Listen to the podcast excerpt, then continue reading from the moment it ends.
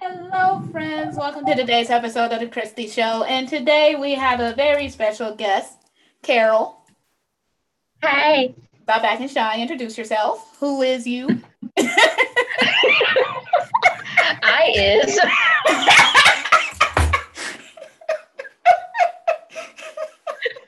Who are you? What are you?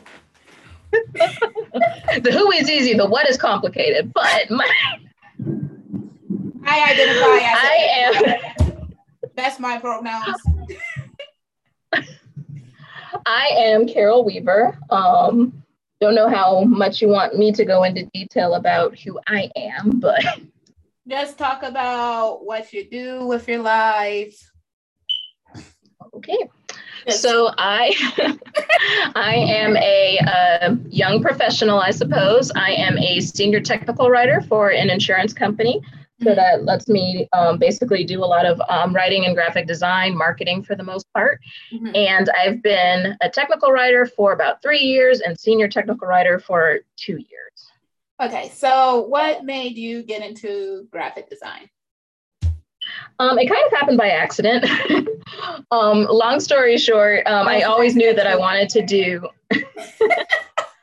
always knew that I wanted to do marketing, just wasn't sure in what way that was going to play out. Like if I was going to be working with like an actual like advertising agency or what have you. But basically, I was discovered a little bit after I graduated. Um, because the last couple years that I was in college, I had added a minor to my resume. I guess you would say I added a minor.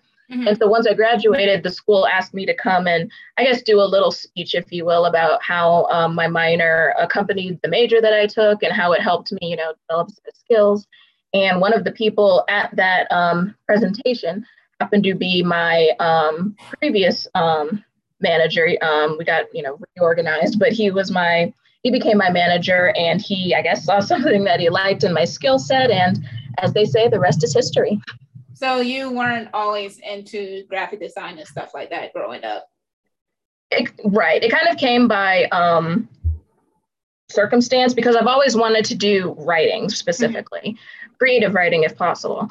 And I kind of knew from a young age that, like, unless you're Stephen King or something, it's really hard to make a living off of that. Right. So what really happened was I was going to take a more quote unquote practical um, step uh, um, path in life, But mm-hmm. my aunt-in-law of all people who you know like you realize that there's family members you don't really talk to a lot but they somehow know a lot about you. She Right. literally took me into a room and kind of basically had the whole do what you love and you'll never work a day in your life spiel. And so she asked me what i really like doing and i told her i really like writing but i don't know in what way to make a job out of that. So that's when i started going down the rabbit hole of you know writing for marketing and um, graphic design itself kind of came as a byproduct because I ended up taking graphic design classes in college because they kind of supplemented the writing stuff. So this kind of all came together. So is that how you got into the corporate part of the graphic design business?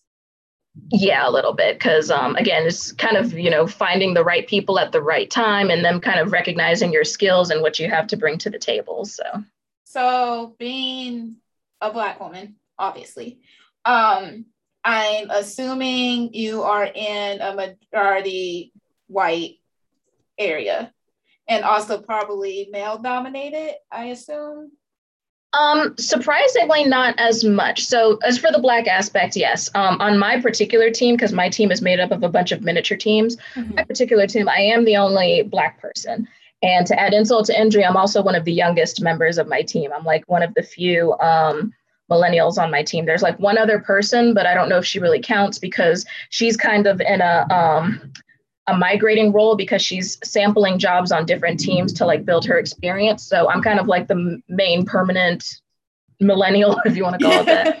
As for male dominated, um, my team is pretty well mixed. Like the miniature team that I'm on is all women. Mm-hmm. So that's kind of um, surprising. and my current manager now is a woman. And even before she was my manager, I felt comfortable because the previous manager, even though he was a man, his manager was a woman who is now the person that I uh, report to. So it was a whole, uh, it never felt too. Uh, too male dominated and all of the men that I'm lucky enough to work with are pretty cool. So I was lucky so, in that regard. So do you deal with any of the stereotypical office drama like unfair wages, racism, sexism, any of that? I wouldn't say the I wouldn't say the sexism as much. Kind of hard to know about the wages because unfortunately it's not, you know, common practice to talk about um, wages um, with your coworkers. And also, I don't know where I would fit into that because being one of the youngest um, on my team, um, since I have fewer years of work experience, it's not really comparable anyway because everyone else has years more of experience, which is something I'll circle back to later. But um, the black thing comes up every now and then, and only because it's like, it's usually because I end up speaking with somebody that ends up being, and I'm bor- borrowing this term from a YouTuber mm-hmm. diet racist. That's so the way, so the way that I see diet racists is they're like the opposite of a Karen because they're like they oh, don't have any issue. they don't have any issue with black people. In fact, they really like black people. It's just sometimes they either say things or think things that make them very unsympathetic to the black struggle. So so like prejudice, microaggression, stuff like that. I don't even want to call it a microaggression because you know it's not even like you know oh you speak well for a black person. It's not even that level stuff. Mm-hmm. It's more like if I say something as a black woman, that should be the end of it. so let me give you one one example. There's actually a couple, but I'll give you one example. So before I had a car, one of my coworkers was um, carpool or offered to carpool um, offered to let me carpool with her. There we go.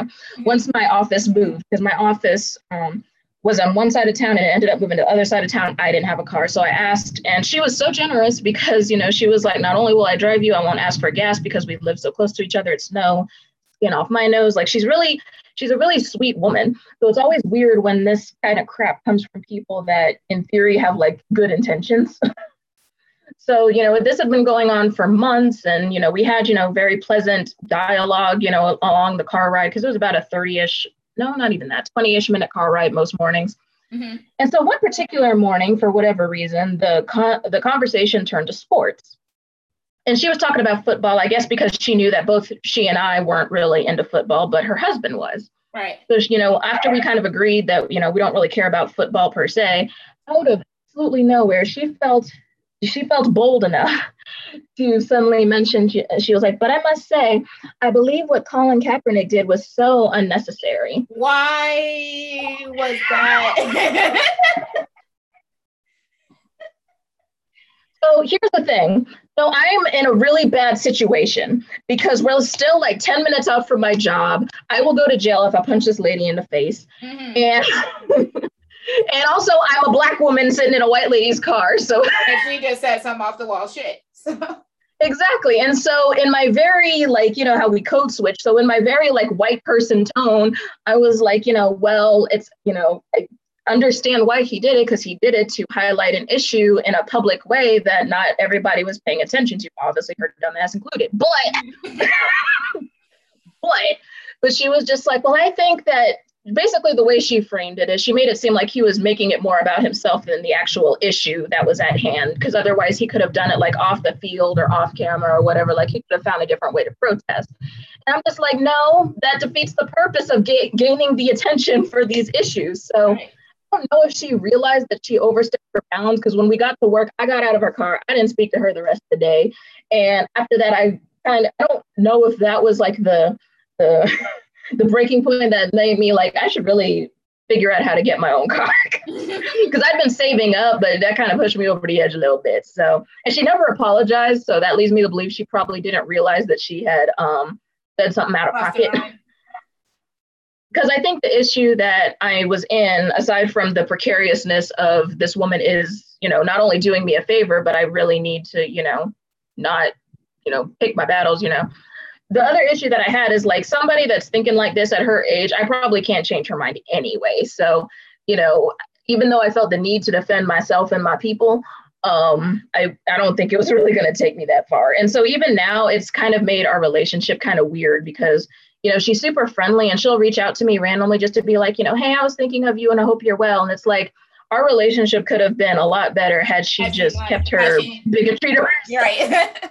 so that kind of goes into my next question because obviously um growing up in south carolina is not really big on the arts at all whether it's musical theater or graphic design. Um in fact a lot of people that i know you're probably one of the few that has actually been successful with graphic design. So yeah my question is specifically for the minorities because not saying that other people don't have issues too, but it does seem like a lot of black artists down south get handed the bad end, end of the stick. What would be your advice for somebody that is either trying to have their own business or get on the corporate side like you? On the corporate side, I would say try to find ways to incorporate what you're trying to do into your work. So, just as an example, before I got the current job that I have with the insurance company, I had a temp job as a um, temporary leasing agent. Mm-hmm. And, you know, for the most part, that's just dealing with, you know, people's leases and, you know, helping them when they have the maintenance and stuff. But it's also about, you know, bringing in potentially new residents. So I had to try to like make some of the marketing background that I got from college, you know, apply to that job. Like I help them make little signs, uh, tell people about the free um, coffee and popcorn that's in the um, that was in the lobby, you know, while they're waiting or while they want to speak to us, things like that, and you know, helped respond to emails. And so, I guess what I would say is, if you can't do exactly what you want to do um, professionally, I would say work elements of what you want to do into um, whatever job you have. Because honestly, somebody might recognize that you're able to do something and either you know ask you to do a little bit more, or at the very least, you know, especially for artists, you can just keep adding things to your portfolio. So, so what you say is basically based on who you know.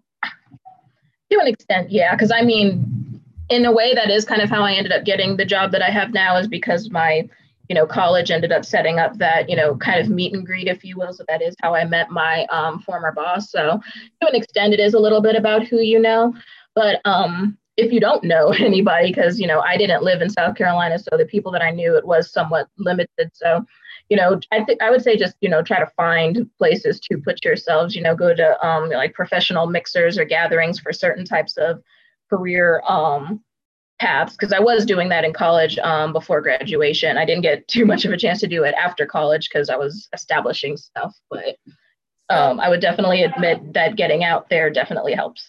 So, um, obviously, I'm not going to ask you to reveal where you work at because that's creepy. But what what is a stereotypical day for you? A stereotypical day for me is doing a bunch of random stuff because even though graphic design and writing is the main part of um, my role, or at least it was before I became senior technical writer, in which case I have a few more um, responsibilities, mm-hmm. I kind of worked at being kind of the the Jill of all trades, if you will, like any miscellaneous questions that people ask, you know, maybe I know the answer and maybe I can help them with it. If not, I can at the very least hook them up with somebody that can help them. Mm-hmm. So a typical day for me is usually um, duct taping stuff together in a metaphorical sense. You know, if something's not working, you know, figuring out a, a solution for it. Um, I am a little bit of a supervisor for an offshore team, so you know, making sure that they have the tools they need to to get um, materials out the door is a big part of that job. Um, working with you know either product or um, underwriting to make sure that we're saying the right things in those materials so making sure that the information is correct. So that's kind of our main or my main um, focus throughout most of the day is just keeping things being a, a well-oiled machine of sorts. So what is the best project that you worked on Um, best projects, that's always fun. Um, I guess whenever I get to redesign something, I kind of stress to whoever ends up being my manager at the time because it changes every few years. But whoever ends up being my manager, I make sure to stress to them that like whenever they have me doing like projects where I have to like redesign something or create a new marketing piece, that's when I'm the happiest. Mm-hmm. the more creative I'm able to be, the better. I mean, of course, I have to stick within um, certain styling guidelines, but even that, you know, still has a lot of potential and opportunity. So that those types of things end up being my favorite. So like right now, I'm helping to to redesign some of our rate sheets and our benefit summaries, and mm-hmm. I've really been enjoying it. So it's basically like where you have more kind of a creative control. Definitely. Okay, so basically, y'all make y'all made designs for other companies and stuff like that to an extent yeah because basically we're designing materials for other companies to advertise um, their medical plans to um, their members. Okay so i don't know if we touched on i think we touched on it a little bit earlier in our previous question but for people that are actually interested um, what does the education look like? How um, which schools would you recommend recommend going what major, stuff like that. No idea about schools, but as for the major, um, I can kind of speak for myself and a couple of my coworkers because a couple of my coworkers are English majors as I am. Um, in my in my school, um, I went to Columbia College. Um, the English major has a, a, focus called writing for print and digital media, and that's the field that I went into. So it basically helps you learn how to write for a bunch of different platforms, whether it be blogging or social media or magazines and newspapers, what have you. So that kind of helped me learn how to write for different platforms. And then applied computing helped me get some of my um, HTML and CSS um, experience. You don't necessarily need that for um, all marketing um, jobs. The reason that I got it was kind of by consequence, and then it ended up being helpful in my job because sometimes we do um, things that require HTML, like certain um, design elements and a little bit of website um, work, but not too deep into that. But so that's kind of what I would recommend. And like I said, some of my coworkers are also um, English majors, and um, I think some people focused on technology as well, but they work on other teams. So. So you don't necessarily have to have a graphic design degree in order no, to get I don't think so.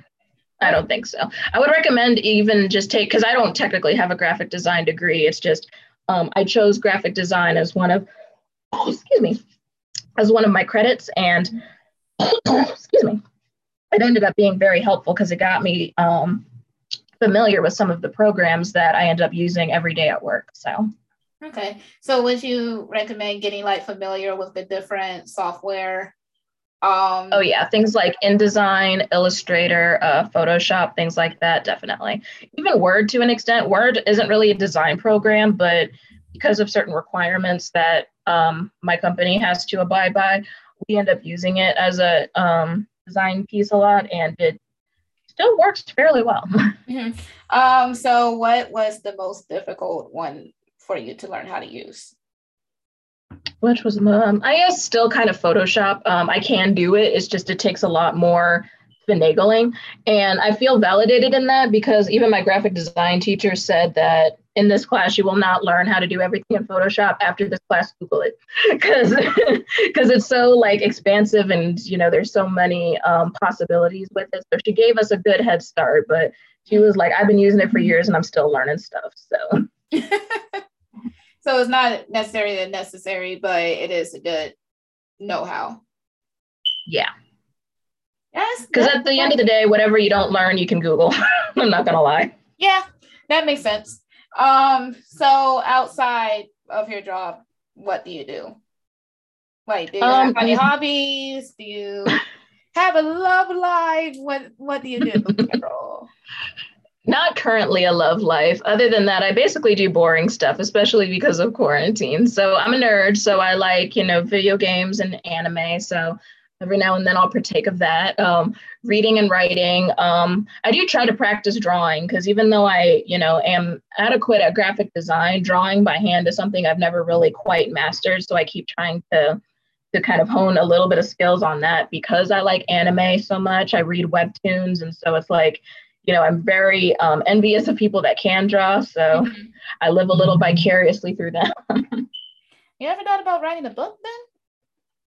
Oh yeah. Um, so a couple of years ago, I guess that was 2018. I did do um, NaNoWriMo, which is for those that don't know, is National uh, Novel Writing Month, which is every November. Mm-hmm. So that's basically um, for the month of November. Um, basically, it's writing, I think it was 50,000 words within 30 days, something like that, which is always interesting because it ends on my birthday. But um, I did get a good head start on writing a novel. I haven't finished it yet because I'm still like ironing out the details, but I made a very good head start um, that year. So I would highly recommend. I do hope to someday publish at least a book or two, but it hasn't happened quite yet. Are you more into fiction, nonfiction, manga? More so fiction.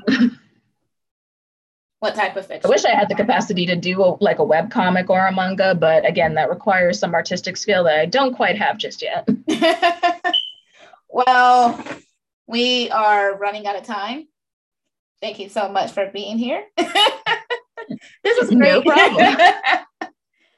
All right. Have a good night, Carol. Alrighty, thanks for having me. No problem.